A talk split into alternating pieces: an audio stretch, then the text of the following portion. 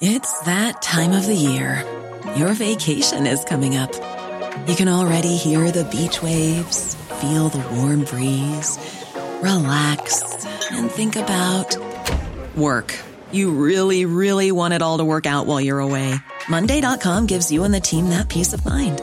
When all work is on one platform and everyone's in sync, things just flow wherever you are. Tap the banner to go to Monday.com. it is time, ladies and gentlemen, as he waits patiently standing out in the foyer, leaning on his cane, because he's old, you know, and he's got a long white beard, and he's kind of hunched over in the shoulders, and he's he's got his glasses on the tip of his nose. Come stagger up to the microphone if you would, and say welcome to Doctor History. Good morning, Seth. How are you doing this morning? I'm good, my buddy. How you doing? I'm doing great. Doing good. Doing good. What have you got to tell us today? Hey, but no, it's cooled things off a little. Oh, it has. Well, now, as you're sitting on your stool and kind of easing that big book from under your arm, what are we going to talk about today? Well, we're going to go back to some of the uh, medical practices that took place in the Old West, particularly the doctors that treated the uh, cavalry guys that got shot by arrows. Uh-oh, look out. So this is uh, kind of an interesting uh, uh, part of the medical history of the Old West, I guess we could say. Okay. So, you know, the Indians, uh, they were expert, obviously, in the use of the bow and arrow in battle, and this actually presented a new challenge to the frontier military doctors because few doctors had previous experience treating arrow wounds, so they were forced to learn about this through trial and error and combined with some common sense. There was a guy by the name of Dr. Joseph Bill who was assistant surgeon at Fort Craig, New Mexico Territory, and he actually developed the first instruments for treating arrow wounds. And the technique uh, uh, that guided other military doctors uh, faced with this same kind of uh, injury. Um, now, you know, an Indian, a skilled Indian, could accurately shoot about six arrows per minute. So about every 10 seconds, uh, you've got an arrow coming at you. Mm. So if a soldier was struck with one arrow, he was likely to soon be hit by another. So purposely, though, the Indian war arrowheads were loosely attached to the shaft. They used animal material like tendon or ligament tissue or some type of organic glue, but you know, when this material became wet from the victim's blood, the connection was weakened. Ugh. So the arrowhead usually stayed in when the shaft was pulled out, which obviously became a, a source of potential infection. Now, furthermore, any attempt to remove an arrow by the injured soldier or helpful buddies uh, could not only produce additional tissue damage, it also made the doctor's job more difficult. And without the shaft as a guide, it was often hard for a surgeon to find and remove the arrowhead. So soldiers were warned not to pull out arrows, but most of them did anyway. You know, I thought about that, and I thought, you know, if you're if you got an arrow in you and you're running from the Indians, either on a horse or on foot, and you got an arrow sticking out of you, I'm just thinking, I'm going to pull this thing out. Uh-huh. Um, whether they were successful or not, but you know, you don't want a bunch of arrows sticking out as you're running through the brush. Well, you know, this is all, this is I all, actually had an arrowhead in his back for I think three or four years before he finally got to a, a surgeon that actually was able to operate and pull out that arrowhead. yeah, but wait a minute, Dr. History, wait a minute, wait a minute, if you can hear me. Uh, the way you said that a minute ago is all speculation. If you have, like you said, a bunch of arrows sticking in you and you try to run away, uh, Dr. History, let me reiterate the obvious. If you have a bunch of arrows sticking in you, I don't think you're running anywhere. Well, let's just say they're uh, uh, flesh wound type arrows. Uh-huh. You know, not hitting anything critical. Okay. So, uh, you know, not through the heart. But, uh, you know, I'm, I'm looking at a picture of uh, this Dr. Bill. He invented this little, uh, they called it Bill snare. And as I'm looking at a picture of this, what it is, it looks like a round or fairly thin rod that goes straight, and then at the very end is bent at 90 degrees, and then it's uh, uh, formed into a hoop or a loop or a, a circle. And so what he would do is he would, uh, again, as long as the arrowhead w- or the arrow shaft was still there, he would move that right down the, the shaft of the arrow and hook it over the tip of the arrowhead Whew. and then pull it out. Oh man! Which, again, uh, you know, wasn't real comfortable for the uh, for the uh, uh, soldier uh, because typically there was no anesthesia. Uh huh. So, but, you know, in spite of the difficulties, these army doctors had a good record in treating what we would call superficial arrow wounds. Yeah. Uh, most of the fatalities uh, were from really head injuries, abdominal and chest type injuries. You know, those you were pretty much gone. Well, yeah. If you got an arrow stuck in your head from ear to ear, I can imagine. By a reflex, you know, most of us, if an arrow's coming towards us, we're going to put our try to put our hand up in front of us or our arm. So, so a lot of them were like say uh, in the arms, but uh, and, and some in the legs, obviously, but. Okay. But with experience, you know, the military doctor developed special methods in the treatment of arrow wounds. Uh, like I say, first he would explore the wound with his finger to determine the location and the attitude of the arrow Ooh. and what structures were nearby, like if it's the kidneys, the liver, or whatever. And sometimes he used uh, uh, this long, thin, uh, probe tip knife type thing uh, that was fashioned to cut in two directions and from the inside out. And with this, he would enlarge the track of the arrow. Now, this allowed the arrowhead to be extracted more easily, if you can say that. Um, and experienced surgeons, like say, fashioned various probes and forceps and these snares, like this Dr. Bill did, to help get the arrowhead out. And some used, like say, this wire loop type thing, and they would blindly guide guide it in there. Uh, sometimes with their finger, they were able to find it uh, to encircle the arrowhead, and and then they would tighten the loop around the arrowhead. And if the surgeon was lucky and strong enough, he pulled the arrowhead out. And uh, anyway, this bloody, painful procedure was performed in the field hospitals or even on the battlefield. And as I mentioned, when available, chloroform, morphine, or whiskey uh, sometimes kind of dulled some of the pain, but most of the time there was nothing. They just, the soldier just gritted his teeth or screamed or yelled or bit on a, uh, on a leather glove. But uh, there was a Dr. Elliott Coues, who was a famous military doctor, and he became an expert on arrow wounds while stationed at Fort Whipple, Arizona Territory. And he wrote, a regular part of my business for two years was the extraction of Apache arrowheads. And then he says, Dr. Coos once removed an arrow from a young man's chest while the patient sat on a barrel and he sat, sat on a stump. Said the arrowhead was lying near the large subclavian artery, but the artery was luckily quite uninjured and the procedure was successful. Oh my. So you want to talk about some tough guys, you know, you're sitting on a barrel and a doctor's pulling an arrow out of your chest. So now, as a rule, military doctors with their rigorous training and their metal tested on the battlefield were they were competent they conscientious physicians and many became leaders in their profession. Now, one outstanding example was a guy by the name of Sternberg. Now, he was a veteran of the Civil War and had a long career with the Army.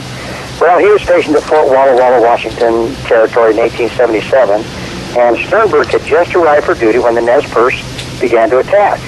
Now, he was sent to render assistance at the Battle of Whitebird Canyon, and, and soon after he tended the troops and at the Battle of uh, the Clearwater. Now, Dr. Sternberg uh, walked out of the battlefield in the dark, only a few yards from the Indian lines to reach some of the wounded and bring them in. Uh, you know, uh, when you think of the military in general, surgeons and medics and these guys had to be some of the bravest uh, from the old Indian wars up through today's wars. Absolutely. But you know, one man in serious condition, uh, this Dr. Sternberg, uh, he was uh, got to he was losing a great deal of blood, uh, required immediate surgery in the field. So what he did, he had his assistants hold a blanket up to hide the light of a candle from the enemy while he operated out on the field. And in spite of the precaution, some of the Nez Perce sharpshooters fired at the light. So Dr. Sternberg had to finish in the dark, and miraculously, none of the medics were hit. The surgery was completed successfully, and the patient survived. Hmm. So, But after several more confrontations between General Howard's command and Chief Joseph's warriors, uh, Dr. Sternberg was ordered to make take 27 wounded soldiers back to safety. Now, this was no small order because uh, he didn't have enough wagons to carry them, so he kind of copied what the Cheyennes had done. Um, um, he ordered several travois built to transport the wounded. And during the trip to Fort Lapwai, which took almost a week on the trail, uh, young Major Sternberg cared for the injured, and he even amputated one soldier's leg uh, because it was bleeding so bad. Now, another remarkable doctor, and I know you've heard of this guy, Dr. Walter Reed. Absolutely. Um, Dr. Reed was part of the, the team that discovered, the, you know, the transmission of yellow fever, and so that's why this famous hospital back east is named after him. Mm-hmm. But in December 1880, uh, after the massacre at Wounded Knee, Reed was sent to Fort Keogh near Miles City, Montana. He treated one officer whose life was saved when a bullet struck his pocket watch. Now, Dr. Reed uh, meticulously removed the mainspring, the ratchet, the wheels, the glass, and the watch case from the guy's uh, abdominal wall. Oh my! Uh, I don't think there's no record of whether they fixed the watch or not, but the watch saved the guy's life. No, it was a Timex. It kept on ticking. It kept it kept on ticking, maybe. But uh, now we're going to get to our good friend uh, General George Custer.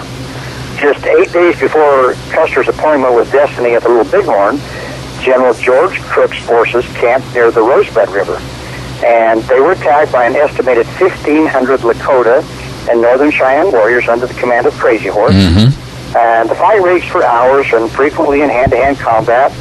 Well, the battle cost the Army at least nine soldiers killed and 19 wounded, but there were no arrow wounds because by then the Indians had guns. Uh-huh. Now, I found this interesting, and I know you know about this, but they used cylindrical bullets that produced greater tissue damage than the old standard ball. Yeah. And I had never realized that before, but now, there was one of the officers, a Colonel Henry. Uh, he was shot in the head. Uh-oh. Now, now uh, this guy kind of had an interesting uh, uh, history here. The bullet smashed both of uh, Colonel Henry's cheekbones, his nose, and one eye. Now, he nevertheless attempted to lead another charge, but overcome with shock, he finally fell to the ground. Uh, his wounds were dressed at a small aid station in the nearby woods. Uh, after the battle, the Army began the retreat south. And now, to make the trip, this Colonel Henry was placed on a litter suspended between two mules, one in the front and one in the back. So try to picture this. This guy's on a litter between two mules.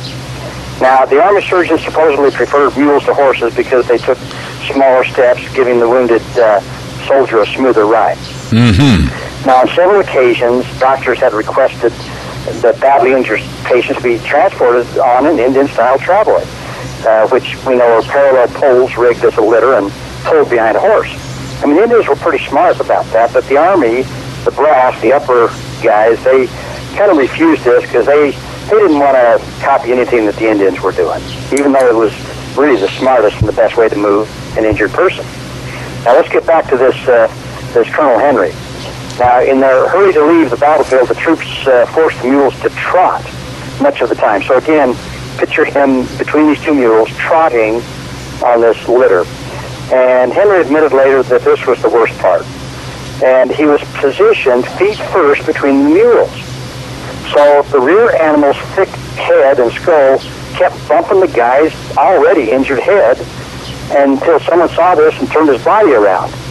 Now, unfortunately, this position put him in danger of the lead mules kicking, and which in fact did kick him several times. Well, now wait a minute, wait a minute, wait a minute. There's another worry I have. If they turned him around, I know what it could be. Uh, if they turned him around on the travois and they uh, they put his head basically under the tail of the mule, there is more to worry about than just kicking. Yeah, well, that might have been the least of his worries. I, I see. I don't know. I see. But I, I did kind of think of that. But uh, then, uh, not only that, but uh, he suffered further when the litter actually struck a boulder. He was thrown to the ground, rolled down an incline. Now, after surviving this, he was nearly washed away in the current while the mules were fording the Tongue River. Now, by the time he reached Fort Fetterman, having traveled 300 miles on a litter, Colonel Henry was totally blind, severely anemic, anemic, but he was alive.